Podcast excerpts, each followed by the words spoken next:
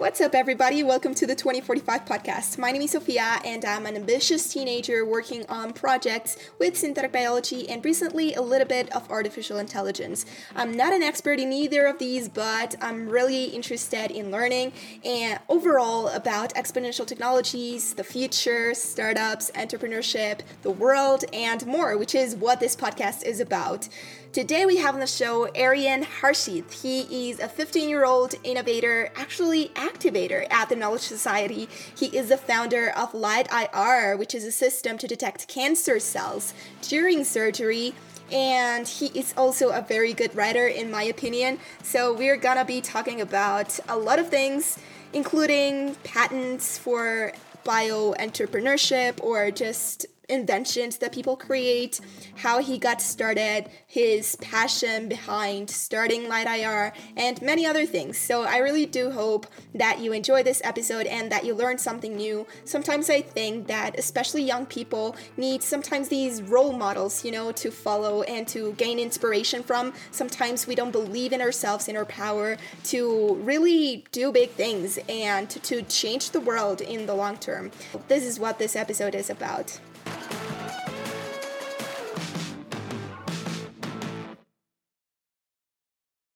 Aryan, thank you so much for being here. Thanks for having me. Awesome. I guess we can start off by talking about your project. So please tell us, how did Light IR start? Right. So um, Light IR um, is a project that I've been working on for about the past two years now, uh, and it's a device that I've been developing to enhance cancer surgery. So when a surgeon's removing a cancer from the from a patient, uh, they can remove the visible parts of, let's say, a tumor, but they can't see the cells that are left behind in a patient. And if there's even a single cell left behind in a patient, that cancer can come back. And cancer coming back after surgery was a huge problem that I saw back when I started um, my device building it. Um, and so I created a device that surgeons can use. They can uh, hover it over a suspicious area of tissue, and my device will be able to detect if there's cancer cells left behind in a patient and hopefully reduce the amount of cancers that come back after treatment. Going a little bit more back in time, how did you start your research and how did you even get interested in this technology? I don't know how far back you want me to go. I don't think I'll start from like by the time I was born. I'll probably, probably start from like yeah.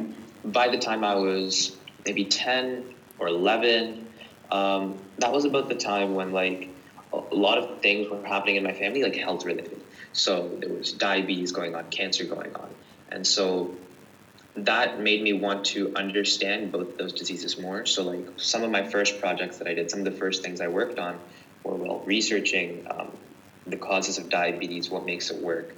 Uh, I did some AI in diabetes. I did some um, diagnostics there, but overall, I realized that okay, which disease do I want to specifically focus on? And I thought about it a lot and I said, well, both these diseases are really, really uh, huge. They affect a whole bunch of people. But which one is something that I'd want to personally do? And I, I let my curiosity guide me there. And uh, for me, it was cancer that had to be the one because cancer was an extremely complex disease. I didn't know anything about it. I didn't even know why. And I don't think anyone knew why cancer was so hard to treat, right? We didn't have one specific answer. We had answers for basically every other disease out there, and I wanted to know. And I think that curiosity kind of got me into the rabbit hole of cancer, and then everything just continued from there. Awesome. It sounds like you really have a clear purpose for starting this and for creating this device. And also, why is it called Light IR?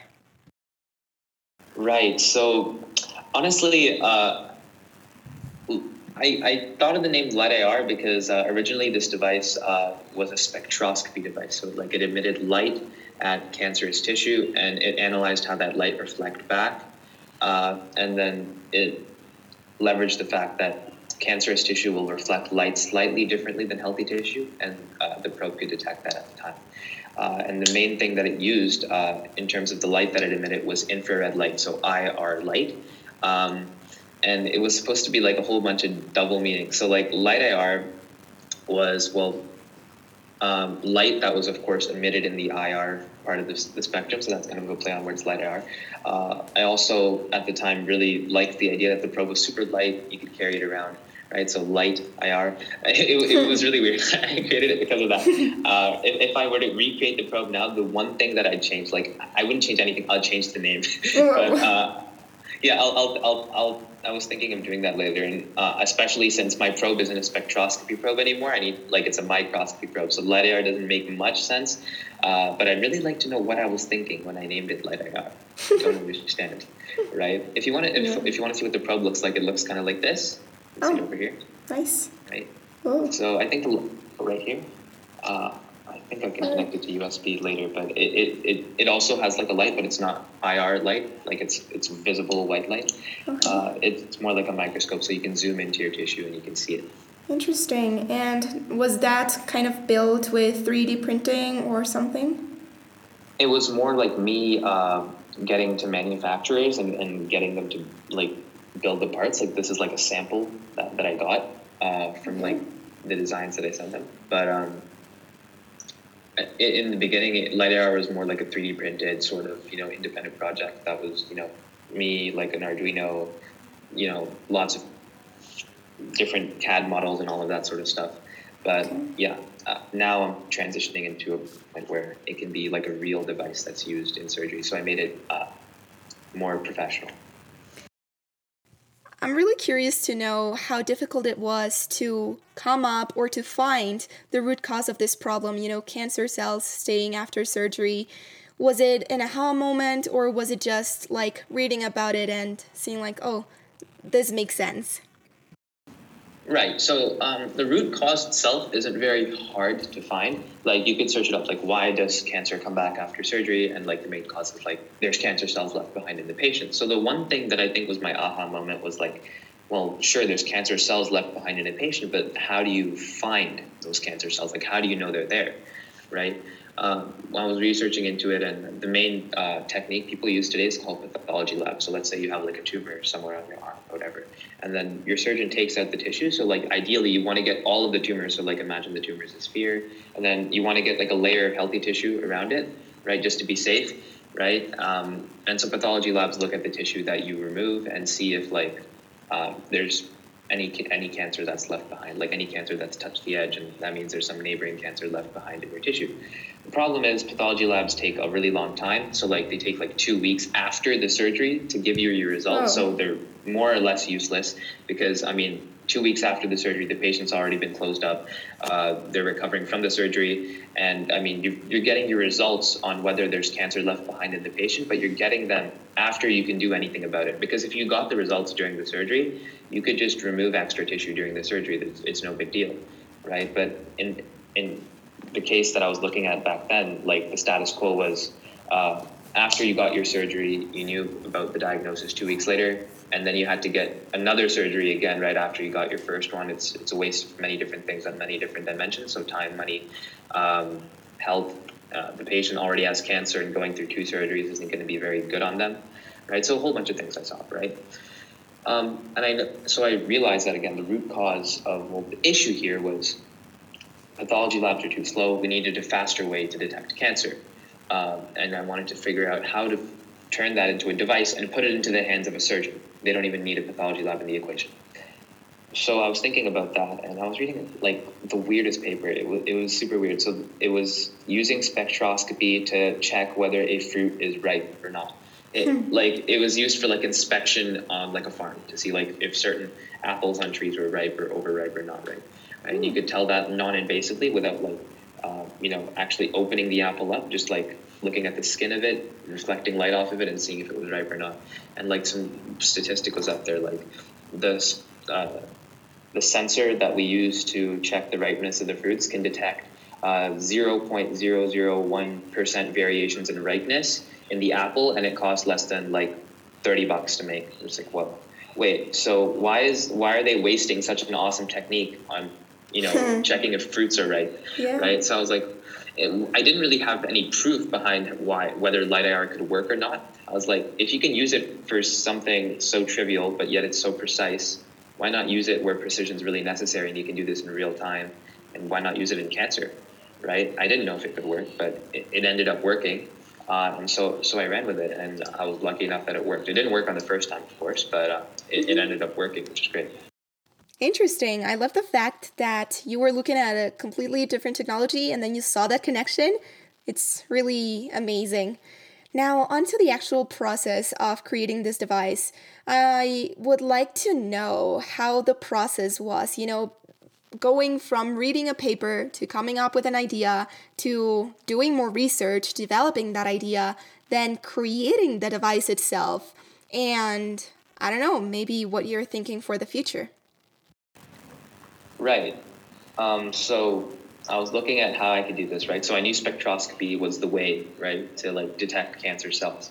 Uh, now the question was how I could actually like turn it into a device, right? It's one thing to think about something like I didn't want to like say, oh right, I had this idea, but I didn't end up doing it, and somebody else did it. That would be that would kind of suck, right? So I basically um, thought of ways I could you know get this down to like a reasonably priced cost, um, you know, many different factors that you would need to be in a hospital. So like it needs to be small enough to hold in your hand. That was an issue, right? Because the spectroscopy sensor for fruits, it was like this big. Whoa. Right. Right. So you need to get it down to like a size you can hold in your hand. That's that's one problem. Uh, get it down to a low cost. Do all those things. So like it wasn't like I, I wasn't really home free after I realized the method. So I had to like do a lot of like research into how I could make this better. Eventually, I found like a spectroscopy sensor for like 50, 60 bucks. Bought it, um, you know, wired it up. Um, I, I got like a maker space on board, so it's like a, a place where you can you have all these electronics and like people to advise you. Awesome. Uh, they helped me uh, quite a bit. So we, we built like a prototype of the probe. I think it was near Christmas. Uh, the probe actually ended up working for the first time. Like I think we spent like three months trying to get the circuit to work, which was crazy, right? And we spent three, three, three months trying to do that, and then like the probe lit up, which is great. Uh, and then essentially the next step was getting it tested on well, the closest thing we could get it tested on, which was cells. So like I got a lab on board. Uh, that also took quite a lot of effort. I emailed a bunch of people for that. Uh, one lab in, in, a university in Ottawa, so Carleton University, they accepted. Uh, I worked under like a professor for two or three days, uh, gathered a whole bunch of data, right, with the probe, uh, with cancer cells and healthy cells, and I, wanted to know if, like, let's say I took all this data and I trained an AI on it, would it be able to achieve a high accuracy? So would the AI be able to tell the difference between cancer cells and healthy cells? And then, yeah, it ended up being able to do that, which is great, right? So it got like a 99 something percent accuracy. I don't, I don't exactly remember what it was, but that, that was a pretty cool moment. Uh, and then after that, so like it's now, so I've refined my device to, to a much better point. And um, yeah, um, I'm working on doing human trials right now. So we now know that the product doesn't only need to work, but it also needs to be feasible and maybe even think about the costs. I find that interesting. So, what have been some of the changes that you've been making to your product and maybe ones that you're thinking to make in the future? Yeah, yeah. Um, so, I knew, like, in the back of my head that, like, the first version of the device was going to be absolutely horrible. Uh, so it was going to be like it, it, was it was about this big, right? And it was like um, 3D printed, like plastic. It, it was bad. Okay, it didn't look very good. I didn't have any good 3D like design skills at the time, so it was literally just a big rectangle. Okay. Okay. And that's what it looked like. And I was like, okay, well, this is what I've got to work with, right? And so that, that's what I worked with. Um, I started there. It was big. Uh, slowly, we like reduced the size of like the sensors and you know, all the wiring, and we condensed it down to a device you could hold. Uh, that was also really fun. Uh, after we did that, it was basically just a matter of well testing this and seeing if it worked. Like uh, I tested on small scales. Slowly, I had to go into bigger and bigger scales. Like it's, it's a full dichotomy there. You turn the device smaller and smaller. You test on a larger and larger sample size, and eventually see like could this device work in a range of conditions, right? Like all these different things. Um, as I went on, I realized that spectroscopy didn't really work too well because I, I, tested this on like maybe 10 cells to begin with, and I got a 99% accuracy. Then when I tested it on like a lot more cells, the accuracy kind of dropped. All right, so I was like, okay, this this might not be the right method, so I switched over to microscopy. Uh, there were a whole bunch of like ups and downs as, as I went, right? Like when I first, you know, got the spectroscopy thing working, it was like great, like this is awesome, right? It's been like a lot of work, and we actually got somewhere. And then I was like, okay, wow, it even works in cells, which is great. I didn't expect that. You know, great surprise. Uh, but um, then I realized, well, this doesn't work anymore, and then you have to go again, right? And you have to keep okay. going. It, it's it happens all the time. Yeah, you have to make it reproducible. Yeah. Okay.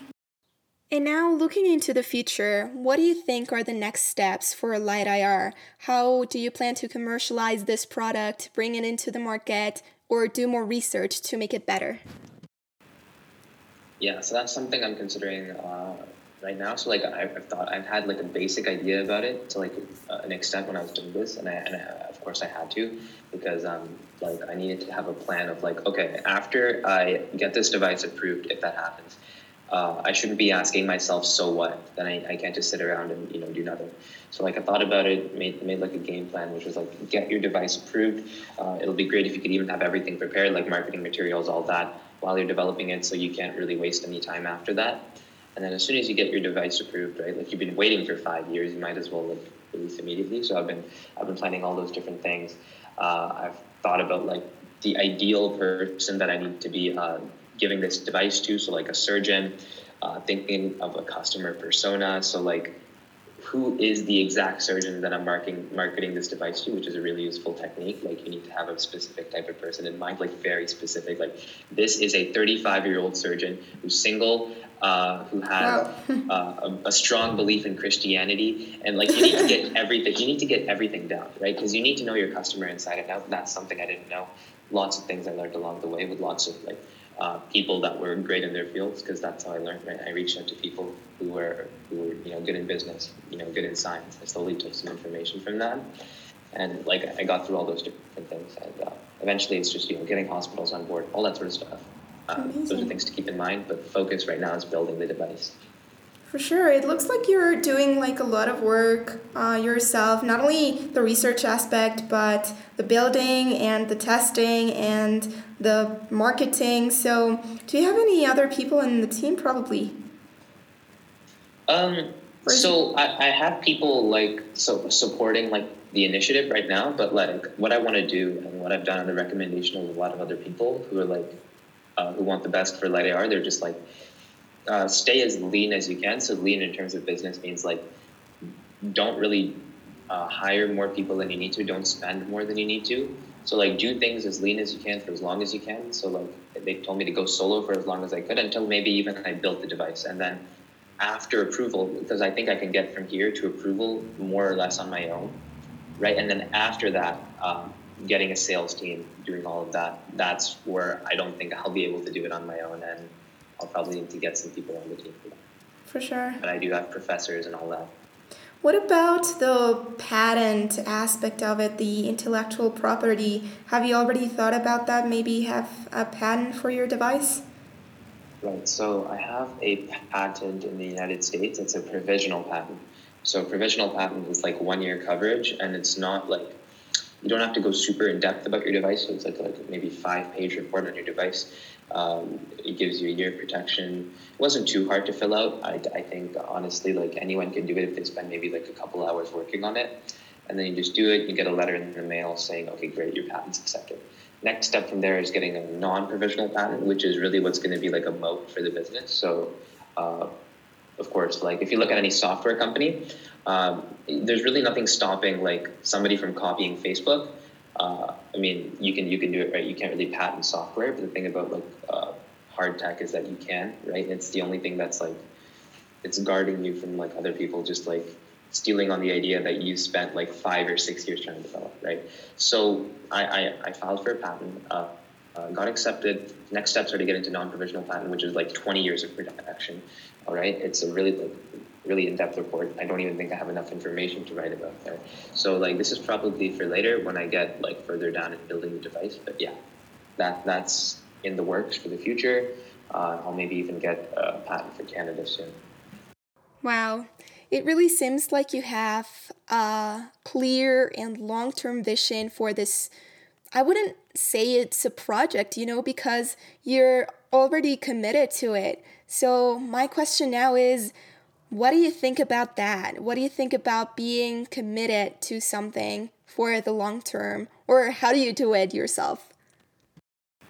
Yeah, so I think having long term visions is great, but I think that like what you do in the moment is I think if equally or if not more important than what you do in the long term. And I think the reason behind that is like if there's one thing I've learned from like the entire two year journey, three year journey that I've had as well, any long term plans that you have, there's a good chance that they won't be correct because many things change. You change, the world around you changes, your mind changes, and in the end, like the most you can ever hope to be right on is maybe like a low resolution plan. So like for me, uh, you might have heard me say, I want to create a cancer vaccine.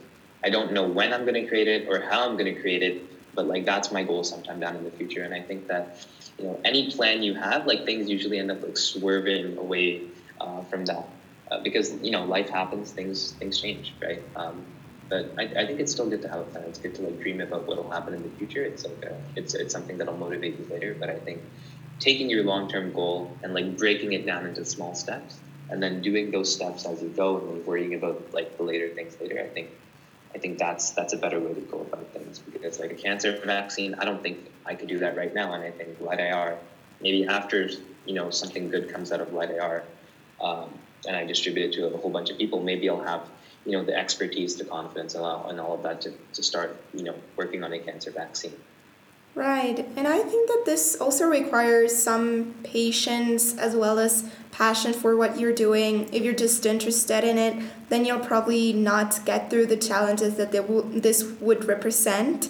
But as you were uh, mentioning before, when you are committed to something, then you you can get through the tough times as well. And this kind of brings me to the idea of working in academia versus working on the entrepreneurship world. So I think that, mm, correct me if I'm wrong, but I think that you're more maybe biased towards the business side of this or the entrepreneurship side of this. So tell us what your uh, thoughts on this are. Why why not academia and why business instead? All right. So the thing about academia and business, I think you, I think you need both of them, right? Like you can't really have business without any new technology, and you can't have, you know, you can't have either one without the other. And I think that like people who are going to do well in the future are going to have at least some mix of that, right? Like even if you're like heavily biased towards business, uh, it's great to have at least a little bit of knowledge about the product you're selling or the technology that you're building, right? I think it's going to be a combination of that that you know, creates a whole bunch of new opportunities for the world in the future. Aryan, thank you so much for being here. I really appreciate your time. I think that the knowledge here is very valuable despite being one of the shortest episodes. It's also one of the most interesting ones. A really interesting invention with a really interesting innovator telling us about incredible things. So I'm sure we'll continue to hear more things about you, and hopefully, we can have you another time on the show. Well, I hope you see me around. And for you who are listening to this episode, thank you so much for choosing to learn about innovation, entrepreneurship, the world, the future, and more. Don't forget that we have an Instagram and a Twitter account at 2045 Podcast, so you can follow us there, and that we have more or less two episodes a month. So stay tuned, and I'll see you in the next one. Bye.